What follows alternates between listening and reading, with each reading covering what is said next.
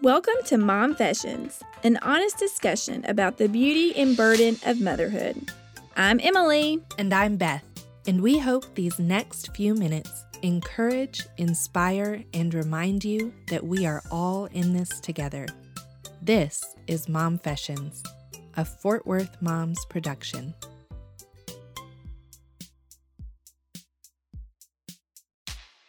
Episode 30 Women's Health Hotline.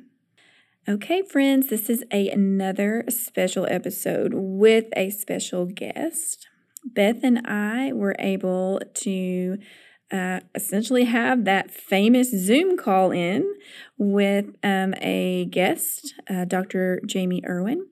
Uh, we had a great discussion about not only ovarian cancer, ovarian health, ovarian awareness, but really about women's health issues during the pandemic and how kind of the stress and all of the extra has impacted that. So, we're excited for y'all to take a listen to the chat we had with Dr. Irwin.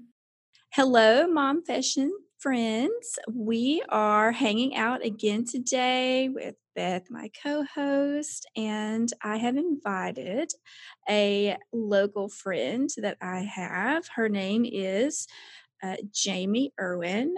I call her Jamie. We met on the playground at kindergarten. Our girls were in the same class in the same grade, but a lot of people around town really refer to her as Dr. Irwin. So please welcome Jamie Irwin. She is a local OB-GYN doctor. So, Jamie, we're excited to have you. Thank you so much. Yeah, you can just call me Georgia's mom. I am totally okay with okay. that as well.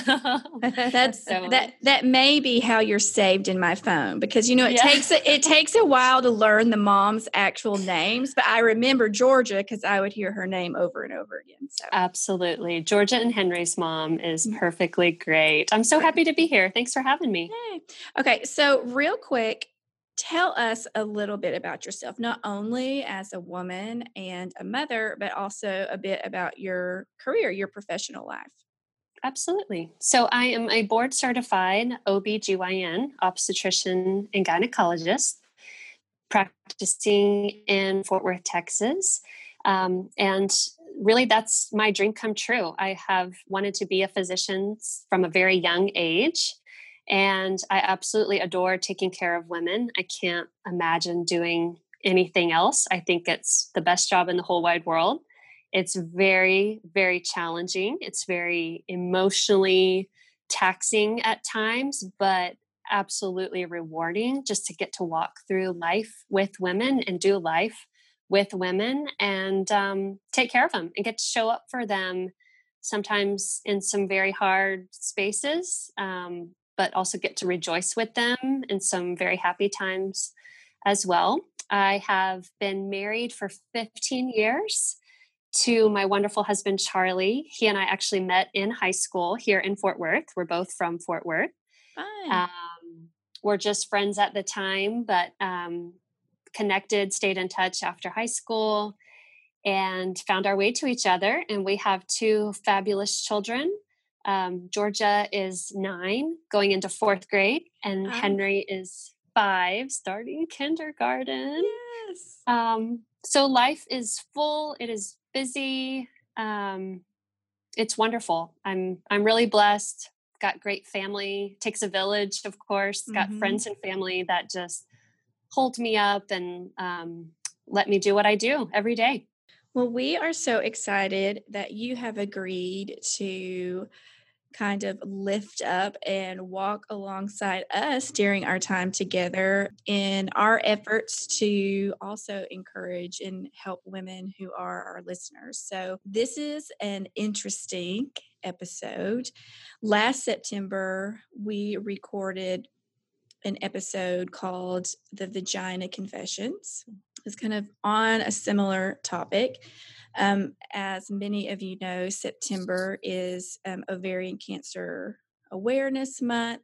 And really, there's a lot of emphasis in September and October with just women's health issues. from breast health to the health not just of your ovaries, but everything that kind of makes us a woman. Mm-hmm. Like we mm-hmm. talk about that. So I selfishly wanted you to come and talk to us because um, it's an it's a topic that's near and dear to my heart. Um, and I also think that it is an interesting topic to discuss during a pandemic, but we'll get get to that in a minute. So, um, like I said, we talked a little bit about it was just um, kind of a conversation between Beth and me about you know kind of our family histories and how we approach talking about our gynecologic health with our kids. Interestingly enough, Beth and I have all daughters. Like mm-hmm. it's a bunch of girls when we get together. So, Beth, what do you remember? Like, what stands out to you from that original episode we did? I just, I think in sitting down with you, Jamie, I am most excited because I remember in that episode confessing how little I knew growing up and even as a young woman about my own body and my own health, specifically my reproductive health, and how um, just really there was a lot of ignorance and a lot of just unknown about it, it. felt a little taboo, right? Yes, yeah. and I think that that it continues to be a little taboo. It's it's difficult even now to know exactly how to talk to my girls about it. Um, it hasn't necessarily been something that is normalized fully I think in our in our culture. And so I'm just I'm excited to hear from somebody who knows all about it. and um, yeah. Sure thing. to, yeah, get to kind of pick your brain a little bit and and hear your thoughts on that. So yeah, well, I don't think you're alone in that. I I um, have patients every day in the office where um, conversations will circle back to very basic anatomy and in physiology and talking about what our female parts do. What is their purpose? What is their function? Um, i think there is always room for education and learning and as doctors that's a big part of our job. So don't feel like you're the only one mm-hmm. um, who feels that way. But i think as moms we definitely have an opportunity to normalize and um, I think that can start at home. I know at our home, this may sound kind of weird, but we use body parts by their anatomical name. I mean, even my five year old son, for better for worse, he knows what vagina is. And, you know, obviously the potty talk is strong at that age, and he likes to throw those private body parts, you know, words out there because he knows it's going to get a reaction. But we're trying to really normalize that and and you know talk and treat our, and think of our bodies with respect, even in my children. Um, so, as a just, you know, background, get everybody up to date, ovaries um, specifically contain our hormones and they contain our eggs. So, they are, we are born with as many eggs as we will ever have. And you don't make any more. That's all you get. And from the time we are born until the time we hit menopause, which is when we stop having periods, uh, we are always losing eggs. And so, and the ovaries, because they have the eggs and they have the hormones, um, they are a big part of creating that beautiful menstrual cycle with the ebb and the flow of all the hormones. Um, and that's really where they come from. It's not the only place that hormones come from, but for females, um, it is it is a big important place that have our hormones. Hmm. Interesting. For for my perspective and my experiences, I guess would be a better word, is I'm almost completely opposite of Beth in this, as sometimes happens. um, I grew up in a home where female health was talked about at length, but in a scary way. So, my mother's great aunt died from ovarian cancer. My mother was diagnosed with ovarian cancer when I was in the third grade. Thank God she survived it. After chemotherapy, hysterectomy, she had severe endometriosis into her bowels, whole nine yards. Wow. So um, I won the genetic jackpot, right? And mm-hmm. so I was really raised with a lot of information, but it was very much wrapped up in fear. Our listeners, I think, are going to be in various boats. There are going to be gals who, like Beth, don't really know what warrants an unhealthy menses. Like they don't they don't even know what that mm-hmm. means or what that looks like. You know, all the way to women who are hyper aware that they have, you know, a genetic predisposition to having some serious, sobering struggles in that area. So I just want you, if you can split the middle in that, to answer the question like, why do women need to care about ovarian health? You know, first of all, I, like you said, split the difference, find that happy medium. Um, you know, living in fear is no way to live. And I think fear can be a good thing when it motivates us to action. And the important thing for all women to remember is that only you can make your health a priority. Nobody else can do it for you. You have to make that choice that you're going to make yourself a priority. And that's hard because mm-hmm. we're taking care of everybody else. Yeah. And we've got the home, and we may have the job outside of the home, and may have children or fur babies, and husband or partner, and you know, and virtual schooling oh, don't get me schooling started. and what is that? I know. So so many things pulling on us that what ends up happening for a lot of women is we put our health, we put our bodies on the back burner. And what I also see is women sticking their head in the sand sometimes, just thinking, oh, it'll get better. Next month will be better. Or that, you know, mm-hmm. it'll just get better. I just got to grin and bear it and get through this this bad period or get through this pain, get through these cramps. And we just go and we go and we go. And we begin to really lose sight of what it, it feels like to feel good. And we kind of lose our path of like what is normal when it comes to our GYN health. So, you know, why why specifically ovarian cancer? About 1 in 78 women in their lifetime will develop ovarian cancer. So, as far as rare and common spectrum, it definitely is on the more rare side of cancers. But the thing about ovarian cancer that I think is startling is that it is most commonly diagnosed at stage three. Right. It is very rare to make, to even know anybody or have a patient that has had stage one or stage 2 mm-hmm. ovarian cancer. And the reason is is that the symptoms are so vague and mm. so non-specific that the patient ends up blowing them off the doctor might blow them off or we might just assume that they are due to other things you know? Yeah. You know the pap smear let's talk about the pap smear briefly. Um, i think most women just think the pap smear is a catch-all for gyn examination a pap smear, you send it off, you need to get the result back to your doctor who can then follow up with you. And what that is, is a cervical cancer screening. And there is no pap smear equivalent for the ovaries.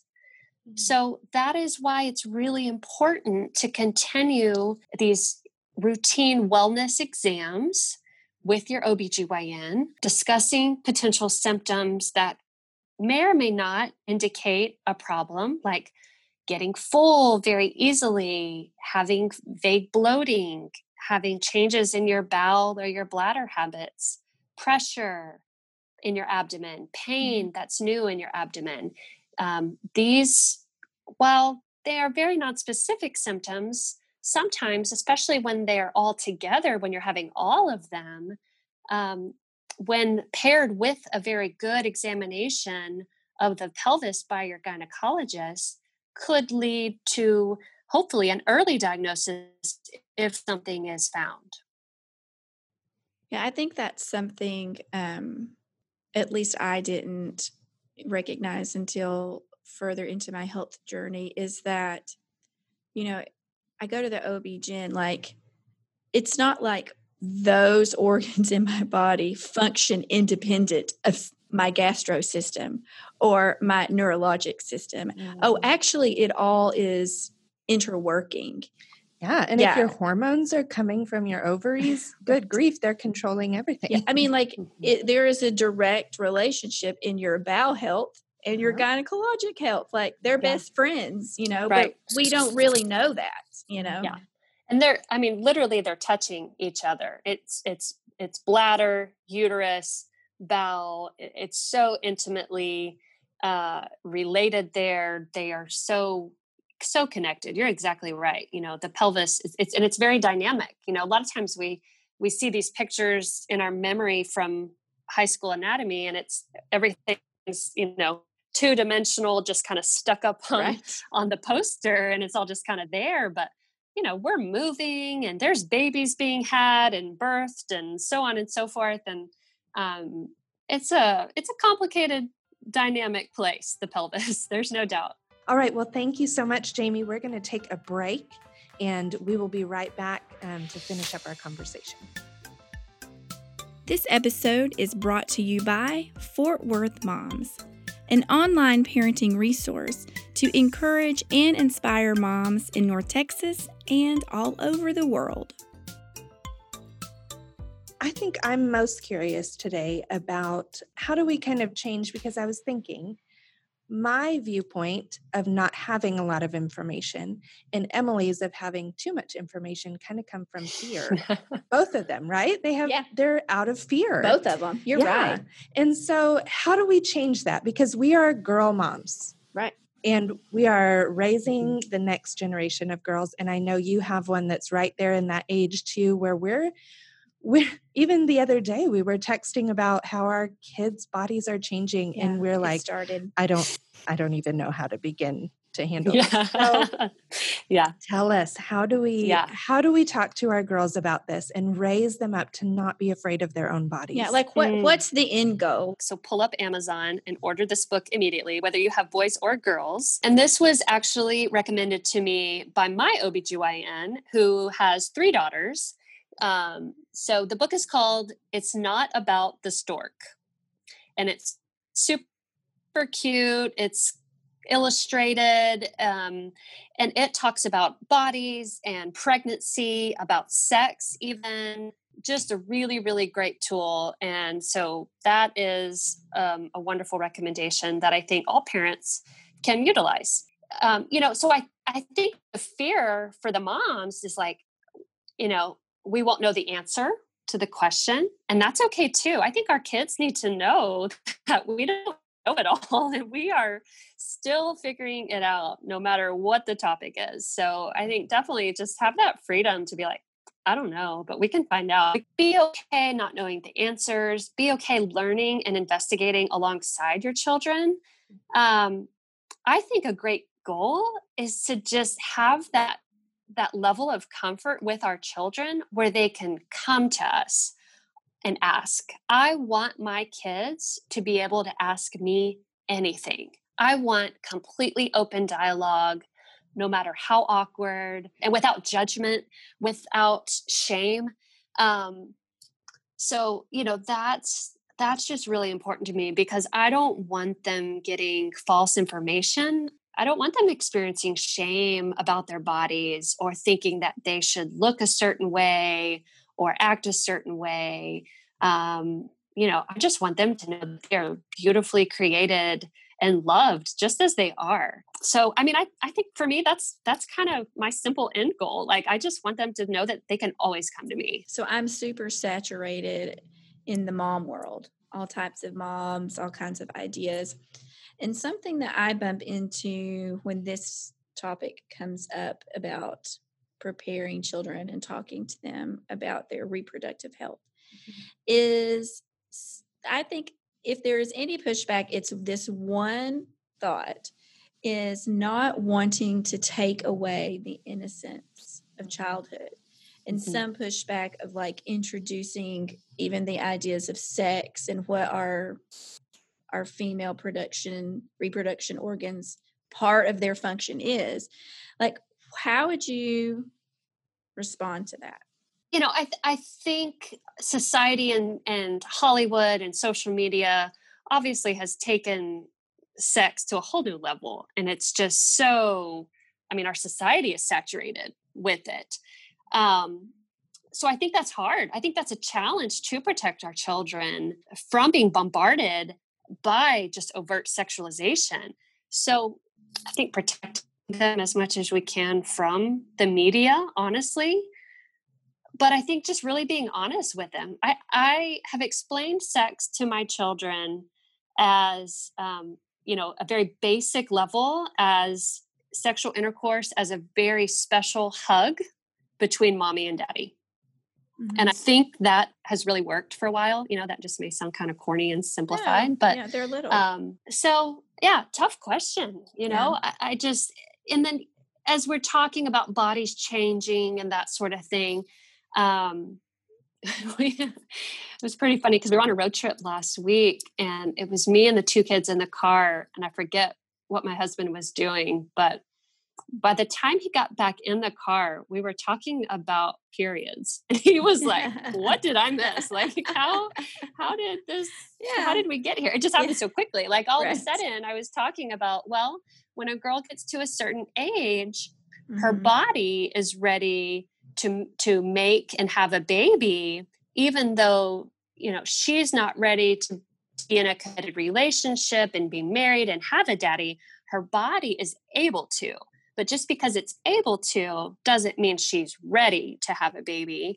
So having that separation right. um but also talking about you know the daddy has a seed. If the seed isn't planted in the the fertile womb then the mom's the woman's body basically restarts itself and she mm-hmm. sheds that pillow lining of the womb and gets ready to do it again to see if it happens the next month yeah. and then charlie came in the truck he's like what are we talking about that's so funny yeah uh, how did escalate so quickly yeah. to periods but it did i mean i will say that i think i really am of the mindset that like having these intentional early conversations with our kiddos does a lot to de dis to dismantle the influences of hypersexualization sexualization in our culture. I agree. Because I think talking about it. Yeah, cuz if you just if you say nothing on one side, this side's going to say something right? Mm-hmm. So mm-hmm. like oh. I don't think you can just you know, you yeah. can't just like leave it be. Kids pick up when something's taboo. And then that just really sparks their curiosity about it. They're going to ask questions mm-hmm. somewhere. I want them to ask me so I can tell them facts and be sure that I'm setting them straight from the first time they're hearing it. I think that a lot of times we don't have the conversation out of that fear that we're going to be the ones to take away some kind of innocence. Mm-hmm. But there are a million voices just waiting to have that input. And so, yeah, yeah, we need to we need to be the first voice and the loudest voice in that situation. Mm-hmm. I don't really uh, associate the knowledge with the absence of innocence. I think they could still know and have the knowledge and still maintain that childhood innocence. That's my hope, anyway. Okay, so I alluded to this a little bit at the beginning of the episode. And this is about to get real personal, ladies. Are y'all ready? Are y'all ready for real, real, too much information? For yeah, Emily? you know I'm always ready. Great. Yay.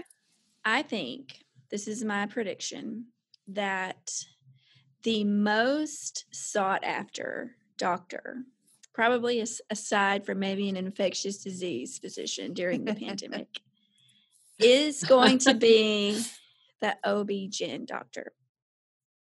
Point A, you've either had a lot of time on your hands and now you are with child. Uh-huh, this yeah, is going to happen. happen. They have seen a direct increase in business, I have no doubt. A baby boom. Baby booming. Uh-huh.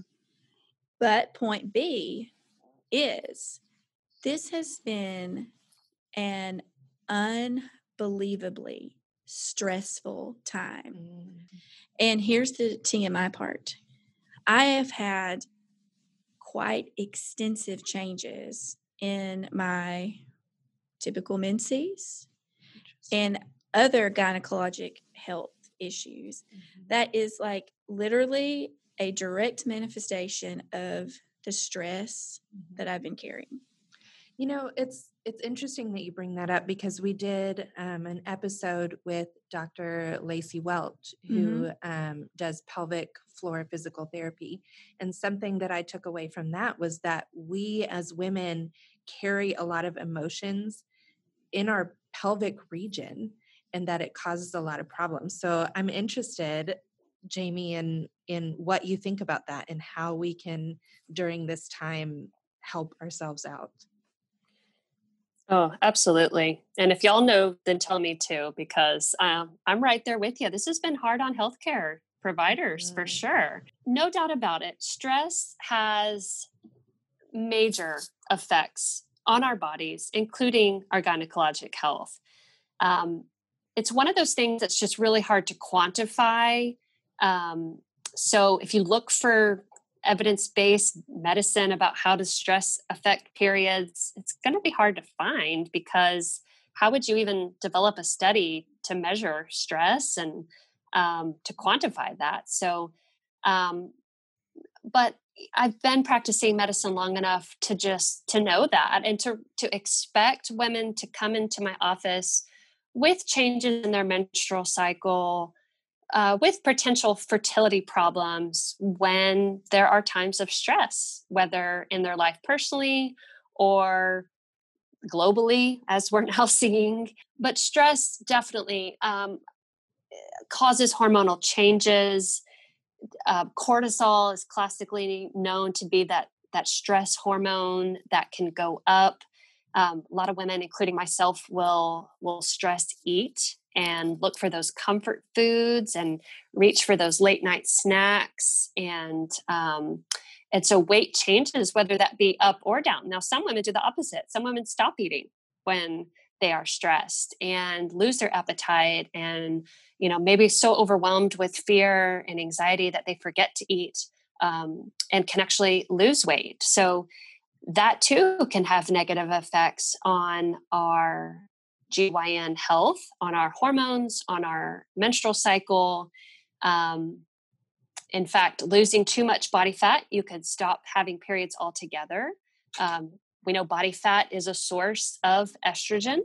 But then on the other extreme, when we gain weight, um, we can start seeing some menstrual irregularities as well. And what I tell patients is that every individual has this golden window where their body um, golden window in regard to their weight where within that that window within that range that's where their body is functioning most optimally.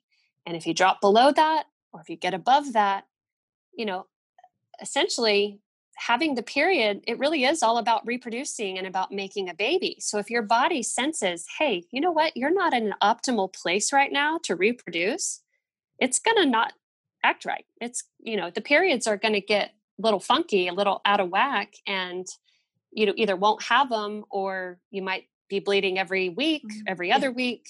Yeah. So there's no doubt about it. Stress um, can definitely, you know, wreak havoc on our periods. Um, and then for those ladies wanting to start their family, potentially, you know, struggling with fertility, you know, stress does not help. And easy for me to say, oh, well, just, you know, try have a baby. Don't stress about it. Well of course that's not helpful like they want it so bad they want to get pregnant yesterday and but it seems like the harder they try the more stress they get and we know that has mm-hmm. negative effects.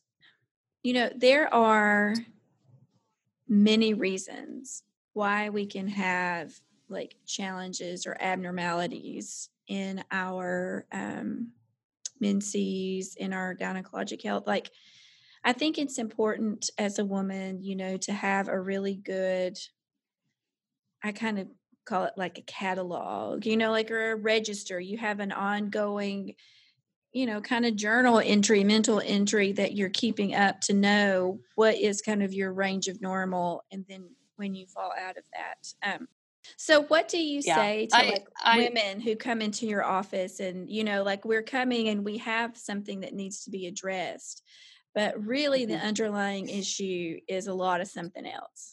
it's just an indicator of overall holistic kind of picture right like i tell ladies um, you know your period is like a vital sign it kind of Yeah. lets you know how you doing it's like taking your temperature a little bit and that's why we should keep track of it it's important you know and there's plenty you were you were kind of saying like a journal or what have you there's apps there's all sorts of apps for that. It's so they're free. You can just um, i use one called free menstrual calendar and it's just super easy. There's all these pretty backgrounds you can choose to make it pretty but um, super easy just to track and log it and kind of know because that's easy too to just be like well how many has it been that i've been bleeding now? Gosh it seems like forever. When i just Right. bleeding last week? Like Yeah. if you don't keep track of it you're not I mean, you got too much other stuff going on. How are you going to keep track of that too? I think having that relationship with your doctor, being able to open up, be like, hey, I'm a hot mess. I need help. Like, do you have a counselor I can talk to? Or, you know, what do you think might be going on? We can be a great starting point, a launching pad, you know, into other things. And, you know, mental health is a big part of what we do as gynecologists. It really is. What do you most want our listeners to take away? Like, what do they need to know um, to be good advocates for their own health um, and tips for them to, you know, be kind to themselves? so be empowered by your your own medical care your body know your body only you can take care of your own health so make yourself a priority and that is not selfish it is important to do your well woman preventative care. During the pandemic that may have not been able to happen but you know call your doctor and see if that's a possibility as numbers continue to go down. Hopefully um, you know pandemic aside it is still really important to have that preventative health care to have that well woman examination every year and get to know your family history. It's an important part of your health history um, so talk to those relatives that are available to you and really dig into that and and find out as much as you can about diseases and cancers and conditions that may be a part of, of your family history. And self care is not selfish. So take time for you, whatever that may look like for you, even if it's just, you know, putting yourself in the closet for five minutes and closing the door and having Yes. five minutes of quiet solitude. It is okay. And then, as my late grandmother always said, this too shall pass. Well, thanks so much for asking, answering all my medical questions today. Appreciated our little appointment here. Absolutely. And um, again, we'll have a link to our previous podcast on the topic in our show notes and also links to some of the products and info discussed in this episode. So thank you, Dr. Irwin. As always, visit fwmoms.com to see the notes from this show, including links to products and content mentioned in this episode. And one more time, just in case you missed it, fwmoms.com. Fort Worth Moms.